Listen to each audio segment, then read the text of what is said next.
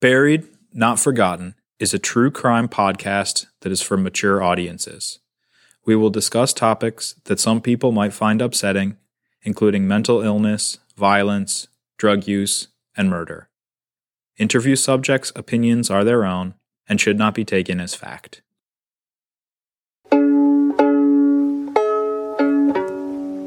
It is 1975, and 18 year old Walter Smith has just been found murdered and buried in a cave.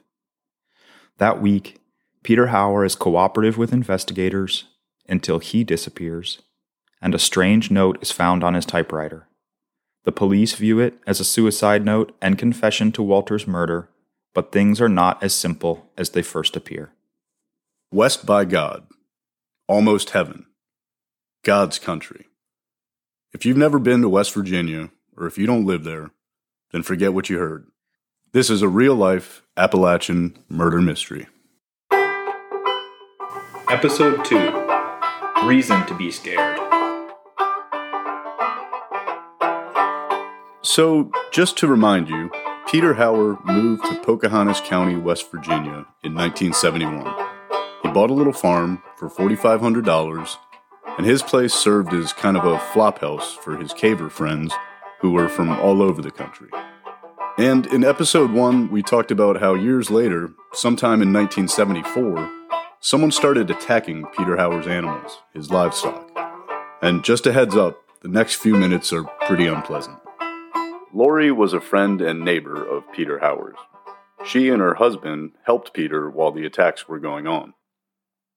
She said she was troubled by the bloodshed, but did what she could to help in the aftermath. The other thing that I don't know if, if this is actually figured in anywhere, some of Pete's animals were being killed or tortured in some way. I mean, him coming to the house because nobody had phones, or we didn't certainly have a phone, and you know, coming to the house and it's like, God, you've got to come and help me, you know, and and Michael and I going down there and and the animals just being butchered. There was one little Angora goat that I guess had like hid in the corner or something and hadn't been harmed. I mean, because some of the animals weren't dead and Michael ended up having to put them down. But this one little Angora goat had not been harmed and, you know, I mean, it was obvious she was just terrified for, for weeks thereafter. We took her home with us and because we had goats and so we, you know, just got her away from that scene and and uh you know for weeks i mean she just she just shake and tremble and you know at the least little thing. She was just absolutely terrified. From what we can tell there were four separate incidents involving peter hauer's animals. The first attack one of his goat's ears were cut off and things just escalated from there. Like i said it seemed to me that the thing with the animals was happening on a fairly regular basis on or around the full moon. Now, it might have been simply that that was when it was easier to sneak down through the woods, or it might have been that there was, like I said, because of the symbols that were found inside the cave, that there might have been some other influence there. We've heard about these symbols from other people we interviewed, and we will get into that a little down the road. Another friend of Peter's, Lawrence, was also a witness to the attacks. He had known Pete even from Pennsylvania caving trips in the 60s, and he also settled in Pocahontas County around the same time as Pete. He was, of course, very enamored of West Virginia, as we all were, and we moved here about the same time. So I saw quite a bit of him. And uh, the part where we sort of came in closer contact was when he began to have trouble with uh, the locals because Pete was uh, he was very judgmental about uh, things like uh, killing snakes and that sort of thing, and a number of the locals didn't like him, and uh, eventually uh, somehow some of, he, he had a horse and several goats.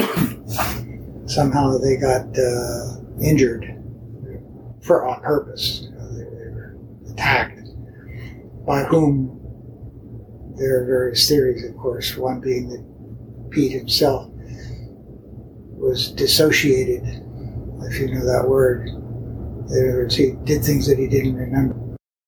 A lot of people have speculated about the role mental illness may have played in this case. We felt it was important enough that we tracked down a mental health professional that had been working in the area back then. We'll get into that in a later episode. Uh, the contact I had with him having to do with his animals was uh, I got a I, I don't know why he called me. Uh, I don't remember the, the exact circumstances, but a couple of his goats were sliced up, and uh, he wanted to know whether I could sew up his goat. And uh, I had never sewn up any kind of wound before in my life, but I just figured, uh, you know, sewing is sewing. And uh, I had some carpet needles, you know, they're the large curved needles. I figured they were just perfectly adapted to sewing animals. So I went down and sewed up his goat. It was just one goat at the time, but I think another goat got hurt too, but I'm not sure of that. And he told me that his horse, someone had jammed a stick down his horse's throat, and I think the horse eventually did die. On December 28th, 1974, Pete returned home from a long day of cave exploration and found his horse, April, killed. And he, he was, you know, he, he was, uh, well, upset would be a, a mild term. I mean, he was, he related that he was having trouble with his neighbor. You've already heard from some of Peter Hauer's former neighbors. He had grown close to all the families that lived nearby, except for one. This family, we're going to call them the Browns to protect their privacy, lived up above Peter Hauer over a hill. They were tenant farmers to a man named Boyd Thompson, now deceased, who owned the property and was building a new brick house on the hill above the Saltpeter Cave. Pete, I mean, he, he was in a, a upset state of mind for quite a while there. Uh, when his animals were being attacked and he and Boyd Thompson were kind of feuding. And according to him, Boyd Thompson had, had threatened him. Remember in episode one when Beth mentioned Walter's bike went missing and it might be in a nearby chimney? This is that same neighbor. Chuck, Peter's caving buddy from episode one, remembers the neighbor. You were at um, Pete's house when some of the animal attacks were going on and maybe did a little bit of searching after one of them? Yeah, guilty as charged. Can do, do you mind just like telling us about that? What happened? Well, Peter Hauer bought that farm, and he bought it at the asking price. The adjacent uh, landowner was very upset because he felt that he should have been able to buy it at less than the asking price. And there was ill feelings um, that Peter had bought the house and he was living on the house, and this went for years, a couple of years at least. Um, he definitely wanted that place. Chuck was in the Pocahontas County area a lot back then.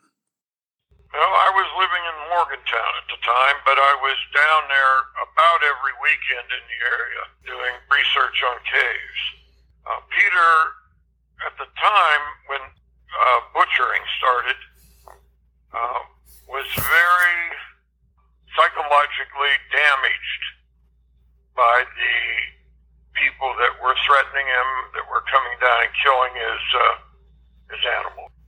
And so Peter was escaping periodically up to my place in Morgantown.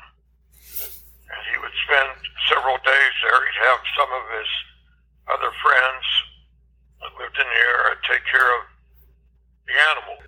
Basically, the only, according to what he told me, he says the only time he could get a good night's sleep was at my place.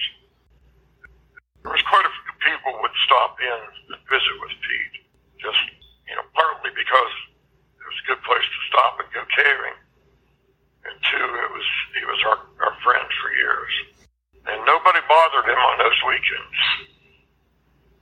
But during the during the week, think things were happening, or when nobody was there. Chuck spent time in the Army and considers himself a capable woodsman. I and another fellow went down and spent couple of days down there, and we actually uh, were able to track some people from the area where the butchering had occurred up over the hill toward Thompson's. Uh, it wasn't too bad a tracker. We were able to find a pass and had shoe prints and things on it. This occurred right after one of the animals found, like the next day. Another friend and I um, actually put a tripwire across the pass that we thought was uh, being used to access uh, Peter's uh, farm, and uh, it was triggered by somebody walking on that path late at night, which uh, we gave him quite a, a bang. Not something that would hurt anybody, but scare the crap out of you. Uh, that kind of uh, slowed things up. We didn't know too much after that. There were two sons in the Brown family who had intellectual and speech limitations.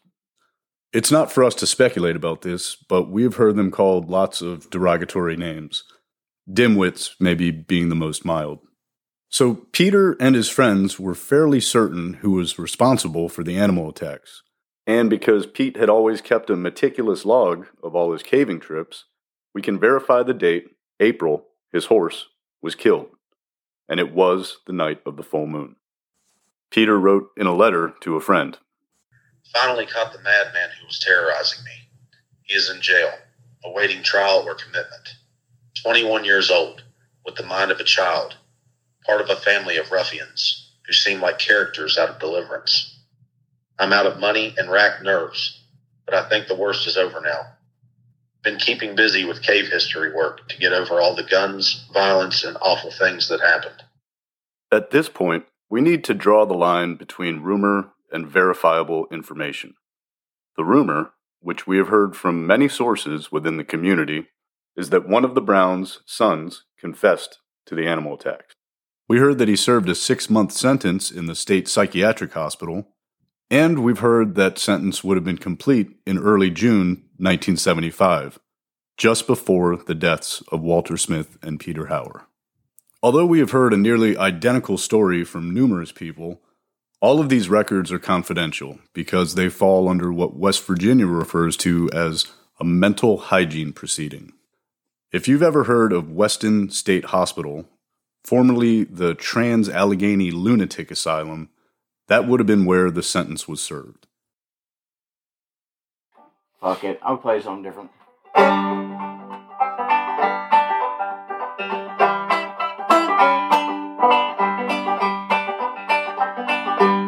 You're listening to Buried Not Forgotten, a Veritas Underground media production.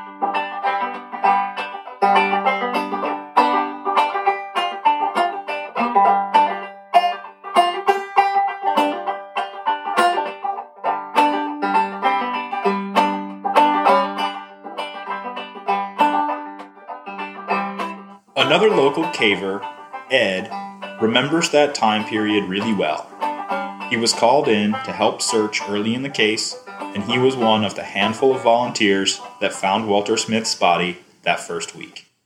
Well, this guy called Fred one night about 7:30 and said that there was a caver lost, and so Jerry called me. So Fred, Jerry, and Debbie and I went up to Droop Mountain, went to the ranger's house, and he said it was down at Lobelia Cave, and we all knew the cave very well. Knew Pete Hauer, the guy that owned it.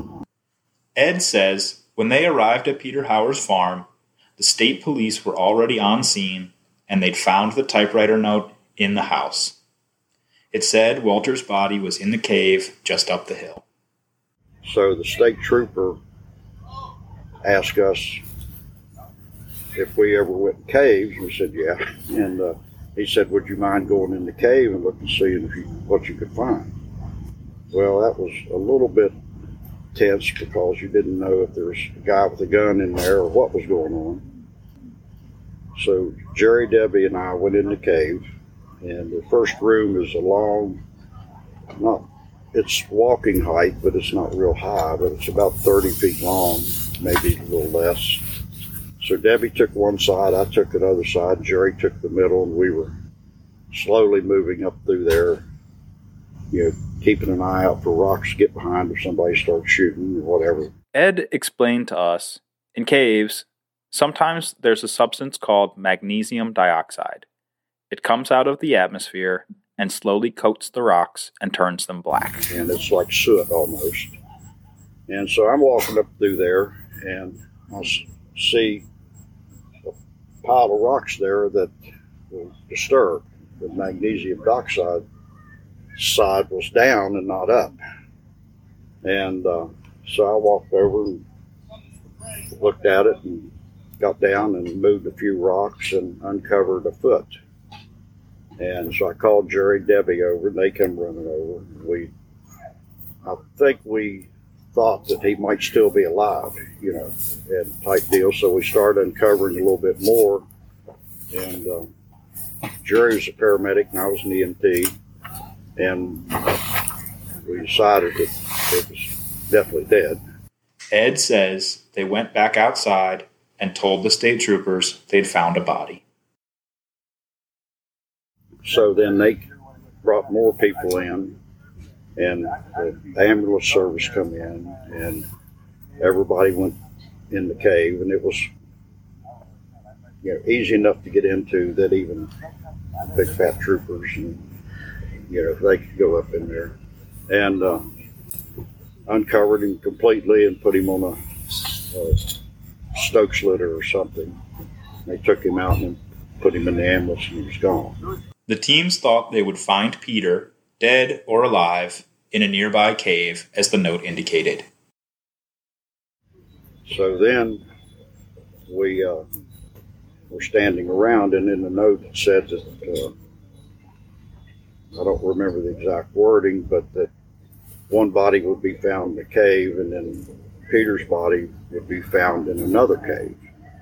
So there were two or three caves real close there, and most of them were vertical. You had to take a rope and go down in them. So we, you know, shamed each other and all this to finally. Fred went down the most likely cave, and there was nothing there. And then we went down in some others, and then we spent a week in there searching all the other caves in the vicinity. By this time, there was a whole crowd of people. Ed remembers the men Walter Smith's father brought down with him.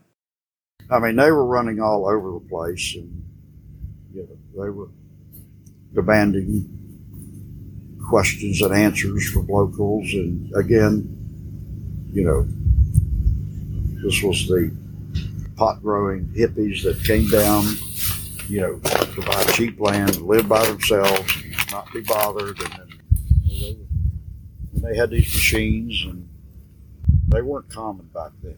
You know, nowadays everybody's got a four four side by side or whatever. Yeah. And uh, but they would go roaring up the road, six or seven of them. The cops just shake their heads. After weeks with no new evidence, the search and rescue teams called off the operation. Like most of the folks we talked to, Ed says he remained skeptical about the outcome of the case. I knew Pete. We were not best friends, but we were certainly caving acquaintances. Pete was a respected historian and uh, conservationist and all of that back in those days. And uh, you know, I had gone into a couple of caves with him and had been at, you know, parties, not, not this one, but one similar uh, with him. And, uh, you know, he, he, I, I did not expect that, you know, and I still don't. You know, I don't. I don't think Pete did that. I think it was somebody else. You know, and there was so much. I mean, was the letter accurate or was the letter somehow forced to be written? There's nothing to work off of. You know, you got a body, you got a letter. Where's the bicycle? Never found. And they're getting conflicting stories from everybody, and you know, you had witches down there that was I mean, these people. They thought they were witches. I mean, you know, they had the you know, herbs and pots and you know, crazy, crazy dead people. Chuck was also there during the search for Peter Hauer, which continued for weeks after Walter Smith's body was discovered.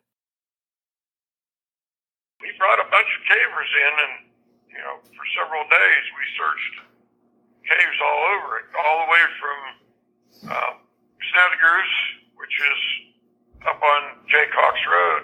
Mm-hmm. Uh, that was, you know, that's a mile or more cave that would be readily available, some 20 some miles of cave all total.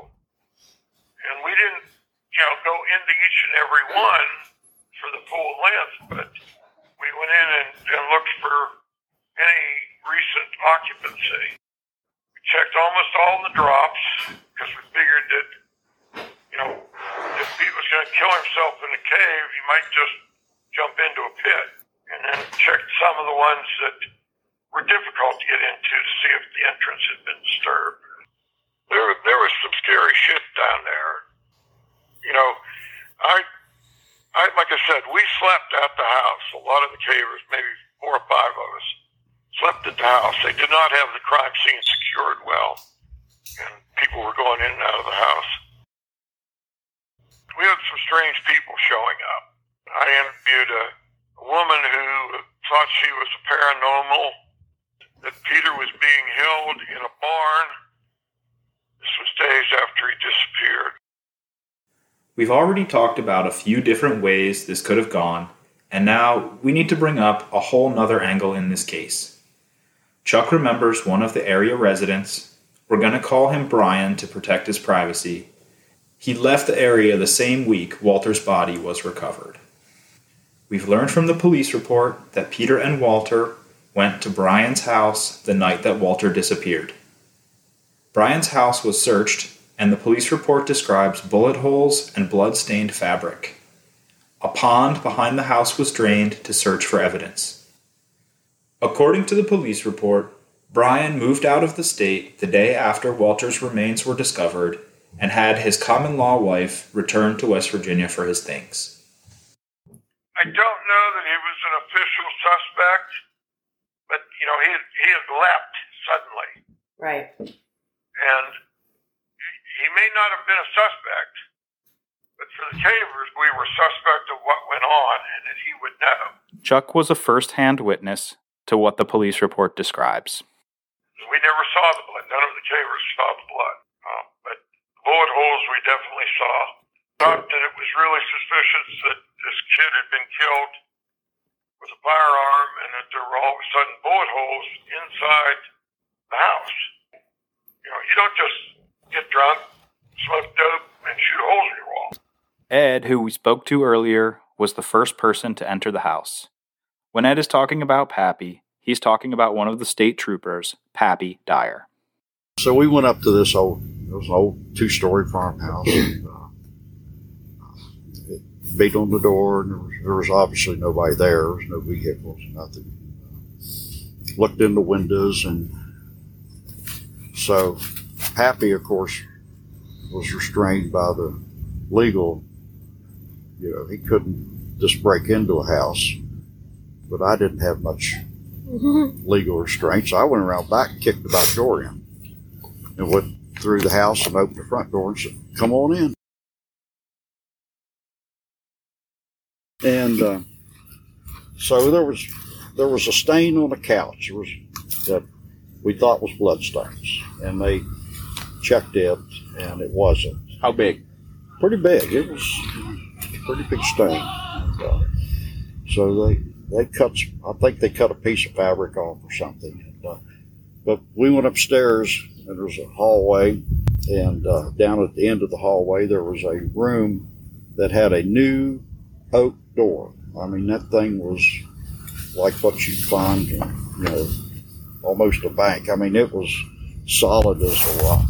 Maybe two layers of oak boards and with a heavy duty padlock on it and uh, padlocked from the outside. You know. Ed crawled out onto the roof and found the window leading to the padlocked bedroom. There was a mattress in the center of the floor that was piled high with old blankets. Like, you know, I mean, these are grody blankets, you know, and there was black hairs scattered all around. And, you know, I said, oh, shit, you know, there's going to be something dead and gross and bad under these blankets. So I was kind of circling around, you know, looking to see if I see a finger or something sticking out. Jesus. Good God.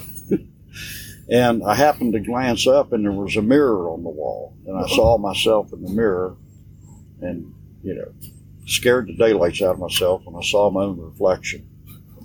And when I realized it was my own reflection, heartbeats went down to about 130. I was looking around, and there was hundreds of bullet holes in all the walls. Ed remembers even the mirror had been shot. So as soon as I saw the, saw that, I went through that window at a dead run, ran along the ledge, got back in. I told Pappy, I said, "You need to go in there." And I hadn't looked under the blankets, so Yeah, don't touch. yeah, I would, I didn't want to see. And uh, so then got a bunch of people up there. They broke the lock off and went in. There wasn't nothing under the blankets, and they dug bullets out of the wall. But again, you know, does, is this connected with Peter? Who knows? And Yeah, uh, like someone was sleeping up there then? Or yeah, they had a somebody they were locking in the room because Padlock from the outside From the with out- an extremely heavy door. yeah, In the same house where the pond was drained? yes. So that's that was what you know. So we were on the hot lead then, you know.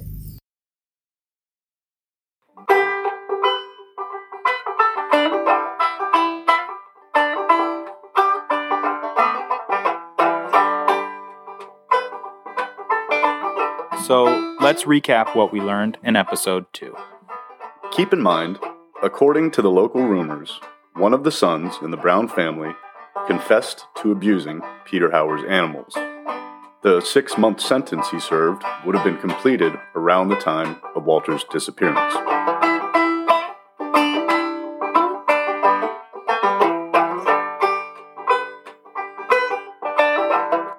One theory that needs mentioning is that maybe Peter shot Walter by accident, thinking he was an intruder there to harm his animals. One of the area residents left shortly after Walter went missing.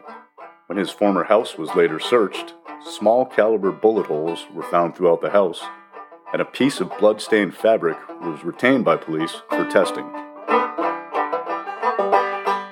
We'd like to thank everyone you heard from in episode 2 Lori, Lawrence, Ed, and Chuck, and also, again, as Peter Hauer, our friend Luke. The music in episode 2 is our friend Caleb playing a clawhammer banjo. The songs are called Shelvin Rock and Sandy Boys. Caleb and his wife Ashley deserve a special thanks. They've been friends from way before this podcast, and whether we're playing tunes together or eating Thanksgiving dinner, they've always had an extra place at the table. Without their help and from their families over the years, you probably wouldn't be hearing this. So stay tuned for episode 3 next week, and let's just let Caleb play us out.